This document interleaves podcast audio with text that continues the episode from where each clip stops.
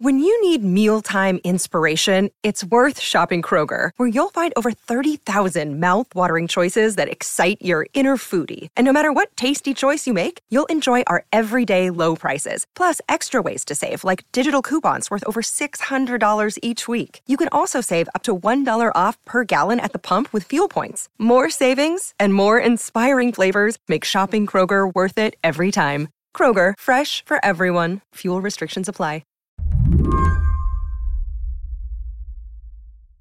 When the Russian warship Moskva sank last week in the Black Sea south of Ukraine, some 500 crew members were reportedly on board.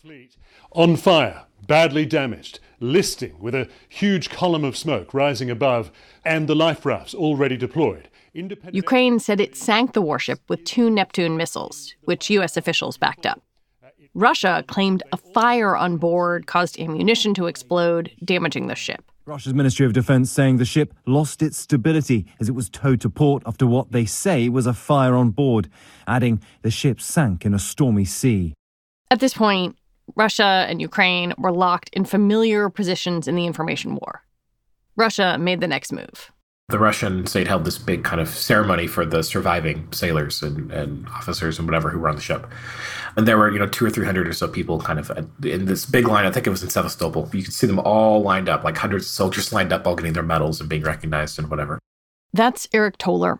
He directs research and training for Bellingcat, the group that specializes in open source and social media investigations. You can think of him as a professional internet sleuth, but for journalism.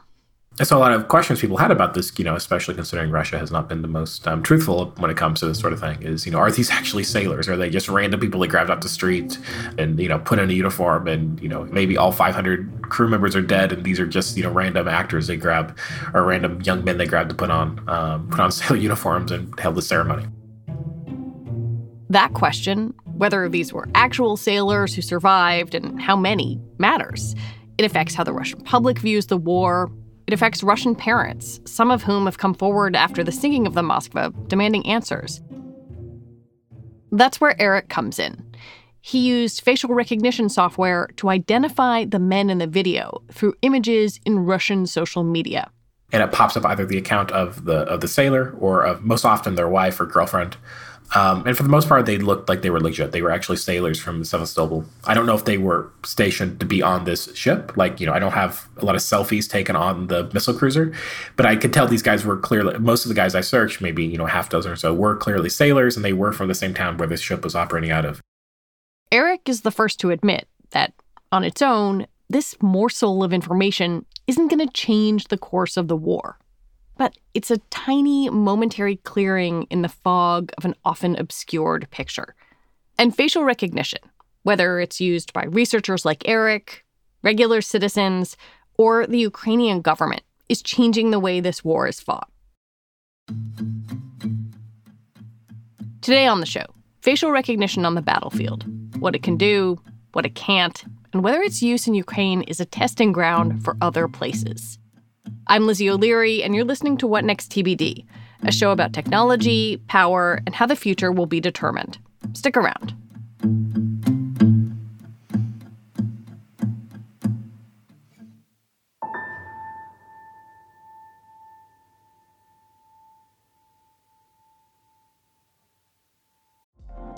Apple Card is the perfect cashback rewards credit card.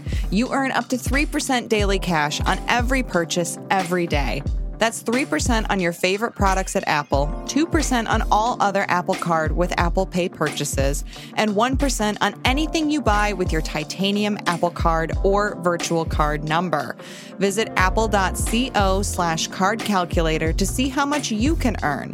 Apple Card issued by Goldman Sachs Bank, USA, Salt Lake City branch. Subject to credit approval. Terms apply. One of the main facial recognition tools Aric uses in his work, the one he was using to investigate that video of the Russian sailors, is a program called FindClone. It's cheap. He says it costs about $5 a month, and it's easy to sign up for. At some point in, I think it was 2018 or so, the guy or guys who run it, they're based in Moscow. They scrape basically all of, of Kontaktio, VK or for short, which is the Russian Facebook. It has you know hundreds and hundreds of millions of users. It's extremely popular. They scraped every single photo from this site, like every one of them, and they then took these hundreds of millions, probably billions of photos, and they ran the machine learning algorithm to do like really good facial recognition on it, and they were able to link every photo back to its original post and profile. So, in short, every single photo on VK was um, put through this put through the ringer of uh, machine learning um, facial recognition um, and put on this site and you could put a face on there and search it. And the benefit from this is not just like you know you search a face and you see the person's profile which happens you know maybe 50% of the time. But what happens more often is you search a face and the person you're searching especially if you know we do a lot of work with like russian spies and security service officers these people don't have accounts usually um, but their wives do and their old college buddies do, and their brothers do, and their moms do, and their kids do. And so you'll find them in the background of photos, and they're sitting there, you know, a birthday party they had, right? You can see their face behind a cake. And then you look at the name and identity of the person uploading the photo, and you can figure out, oh, that's them because they have the same last name, or they they live in the same town, same last name, um, and they can see them and their wife in the photo or whatever. What is it? I don't know. What's it like to be using these kind of tools? Like, is it is it exciting, scary. I- am sort of curious what internal response it provokes in you. Eventually, you're kind of desensitized to it because you're using it so much, right? But it's it, the first time you use it, like it feels like you know, it's like your mind's blown, kind of, because you're like, how is this possible? How can um, this be so easy, right? Because you just plug it in a face, and there you go. There's the profile. There's their family. You, we have some spy that we've been, you know, researching for months and months, and we have a passport photo of them. Put a passport photo of them, and all of a sudden, the whole world is opened up it's also very creepy because you're you're doing these searches and you're pulling up all these kind of innocent bystanders, right? You're finding their family, people who have no idea or maybe have limited understanding about who these people are that we're investigating. You feel like you're kind of you know getting a, a, a view into your life that you probably shouldn't be able to, uh, but because of this tech, um, it's possible. But it's not just the tech. It's also possible because of the specific environment Aric is operating in. The Russian internet especially when it comes to data and privacy, is worlds away from the American one. You have constant, constant, constant data leaks coming out of Russia, um, like massive leaks, like not just like, oh, some consumer data leaked from some website where you signed up to. It's like the entire government registry of cars registered in Moscow for three years was leaked, right? So if you own a car in Moscow, then your passport number, your date of birth, your address, your phone number is is public and online. Russia's kind of a wild, wild, like wild, wild east, I guess you could say, of data privacy and data legislation because there basically is none about a year ago, if for about 50 bucks or so, you can buy someone's cell phone records. There are a lot of stories about people who, you know, wives who think their husbands are cheating on them and they buy their husband's cell phone data and they see that they're calling some woman at 2 a.m., right? And they, and they know that they're cheating on them. Um, this doesn't exist in the US at all. So, kind of hand in hand with these Russian tools is kind of the background of the general data culture, I guess you could say, or lack of or lack of privacy with online data in Russia in the first place. So it kind of goes hand in hand with that. Yeah, I think in the US, you know, a lot of the conversations, particularly around facial recognition tech, have been about domestic policing um, and and data gathering to be used in that vein. I wonder how you would describe the role that that same tech has been playing in war over the past few years. Again, Russia is kind of its own thing here. It's not just not just FindClone. There's lots of facial recognition services out there for Russia, and it's been used in the war for, you know, for years now. Basically, since these services started popping up around 2016, 2017, people have been using this to identify soldiers, fighters, especially back in the earlier stage of the war when Russia denied, you know, ever being involved in the war at all, and people would, you know, run these on fighters and soldiers to kind of prove that they're, you know, Russian mercenaries or soldiers or whatever. So it's been used quite a bit it's it's not quite apples to oranges when you compare how this is used by you know U.S. police and government forces in, in the U.S. and probably the U.K. and Europe. I mean, I'm listening to you talk about this, and it sounds like this kind of. I hate to use the phrase "perfect storm," but in some ways it seems applicable because you're talking about a place with a very different data culture and the bottom up abilities to use things like FindClone. They're just like so many different permutations of it going yeah, on. Yeah, it's it's like four or five things all hitting it at once, right? And one more thing you add to that is just petty corruption, right? And this is a big reason why so much of this data is out there is because of people who leak this information just because their salaries are not high enough. You know, cops who don't get paid enough, so on the side they they go to you know databases and sell data Um, hmm. And the same thing here. That's why we've been able to uncover all these, you know, spies with the Russian military intelligence and the FSB is because of this perfect storm of information. And you know, a lot of people ask, you know, why don't you do this for the CIA? Why don't you do this for Mossad or MI6 or whatever? Well, you know, it'd be great if we could because it'd be fascinating to see, you know, what people are doing, different operations all over the world, and you know, the dirty work and all that stuff. But these, these circumstances don't exist basically anywhere else on Earth. Of this perfect storm of um, data everywhere. You have ubiquitous internet connections, and out there, you, you, know, everyone uses the internet. Everyone uses social media in Russia, just like um, in the West. You have this petty corruption with data everywhere. Just because of all these different parameters and factors, it's just not possible to do the same sort of work on basically anywhere else in the world, just because of this perfect storm of circumstances. Recently, those circumstances got a bit more complicated. The Ukrainian government started working with Clearview AI, the controversial American facial recognition company. Clearview is famous, or perhaps infamous, for working with law enforcement and for scraping people's photos from the internet without their consent. The company says it offered its services to five Ukrainian government agencies free of charge. According to multiple news reports, that's led to Ukrainian soldiers scanning the faces of dead Russians to find their identities, then contacting their families. They publish videos about this. So they, they actually publish videos showing the chats that they have with the mothers of the dead soldiers. And this is kind of like Schadenfreude, right? It's supposed to be like, you know, look at them suffering, look at the family, you know, look at the mother being shocked and horrified about her son being dead, right?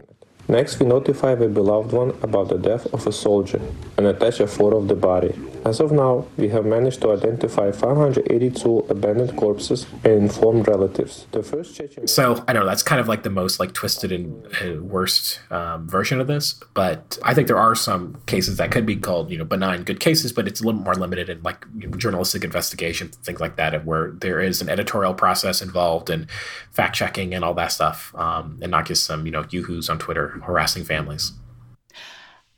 I think there is though a, a narrative, at least that I have seen in the press, about the sort of quote unquote good use case of facial recognition in in this war, maybe on the side of Ukraine. And I want to unpack that a little bit because I think that's one of the difficult things about technology.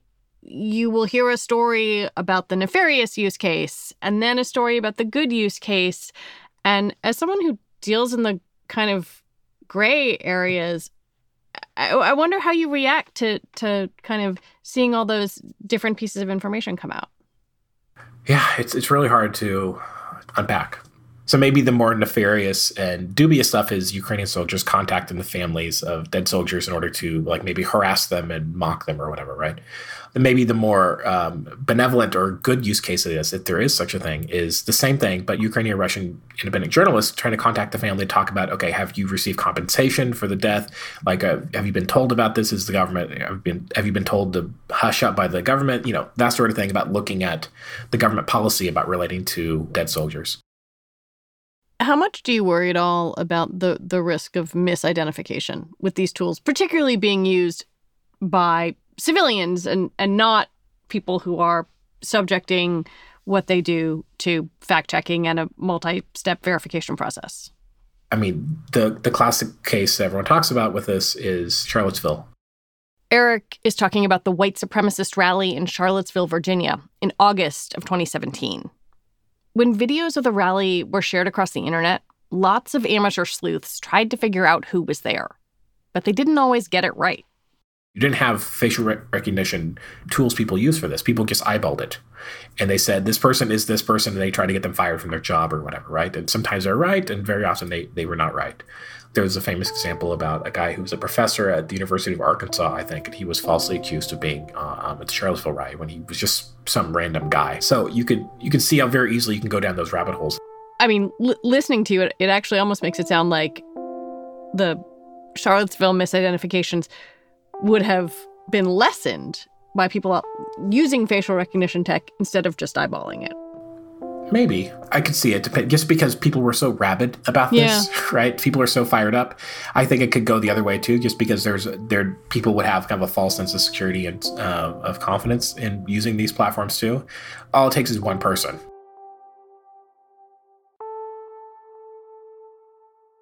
When we come back, what happens if Americans can get a cheap facial recognition tool too?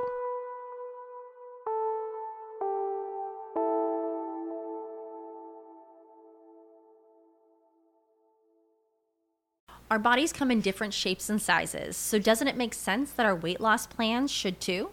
That's the beauty of Noom. They build a personal plan that factors in dietary restrictions, medical issues, and other personal needs so your plan works for you. Noom doesn't restrict or shame when you want to treat yourself.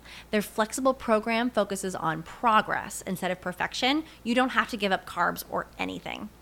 And with their daily lessons, you can learn something new about your food choices every day.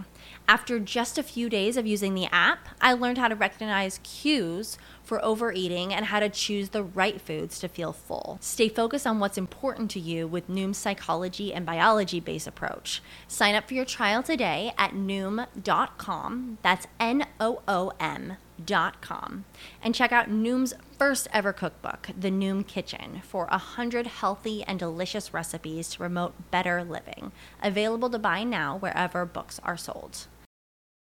Hey everybody, it's Nilay. I've got some huge news. Decoder is moving to Mondays and Thursdays. We're adding a second episode to the show. On Mondays, we'll have our classic interviews with CEOs and other troublemakers. I think we're going to have to start having conversations about how do we pay those jobs that can't be done by AI. And on Thursdays, we'll be explaining big topics in the news with Verge reporters, experts, and other friends of the show. There's a new generation of people on the internet. Google search has always sucked for them. So, you know, there's no reason for them to be loyal. They can just go to TikTok. This is going to be really fun. I'm very excited about all this. So go subscribe wherever you get your podcasts now. As Aric said earlier in the show, there are a lot of circumstances in and around Russia that make it easy for average people to use facial recognition. That's something that hasn't really happened here, at least not yet.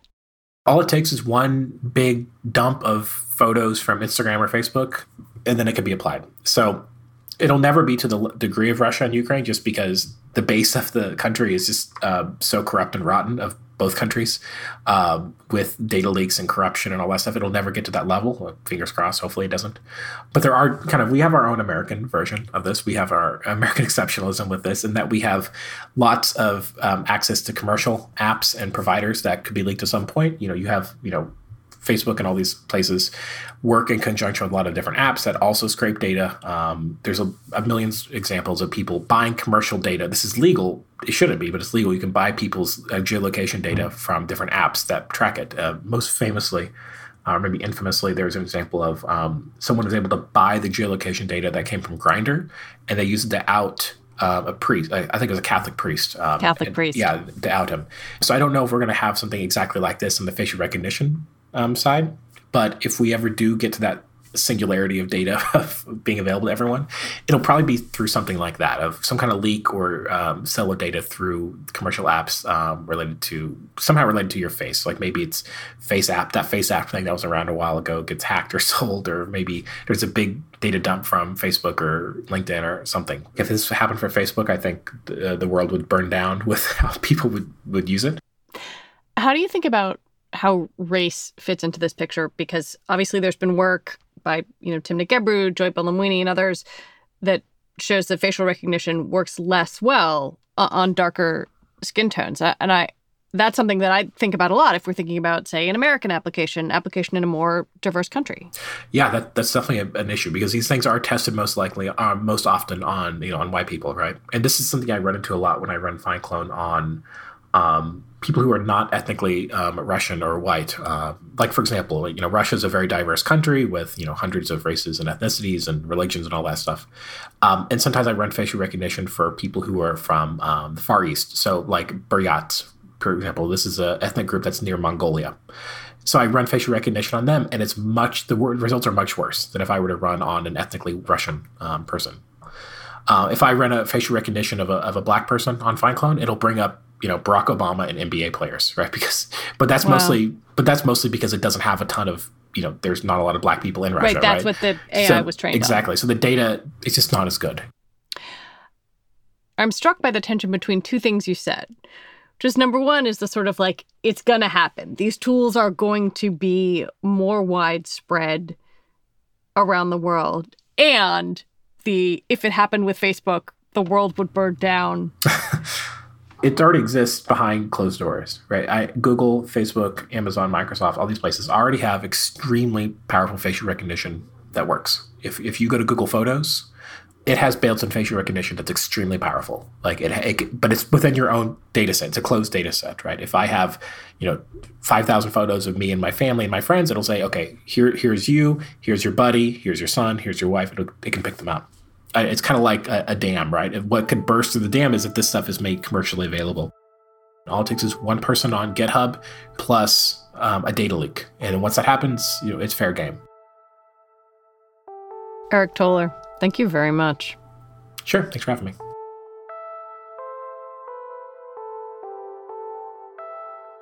Aric Toler is the Director of Training and Research at Bellingcat. That is it for the show today. TBD is produced by Ethan Brooks. We're edited by Tori Bosch. Joanne Levine is the executive producer for What Next. Alicia Montgomery is the executive producer for Slate Podcasts. TBD is part of the larger What Next family, and it's also part of Future Tense, a partnership with Slate, Arizona State University, and New America. I want to take a moment and recommend that you listen to Tuesday's episode. It's a conversation with a caseworker who quit his job after having to investigate families of trans kids in Texas. We will be back next week with more episodes. I'm Lizzie O'Leary. Thanks for listening.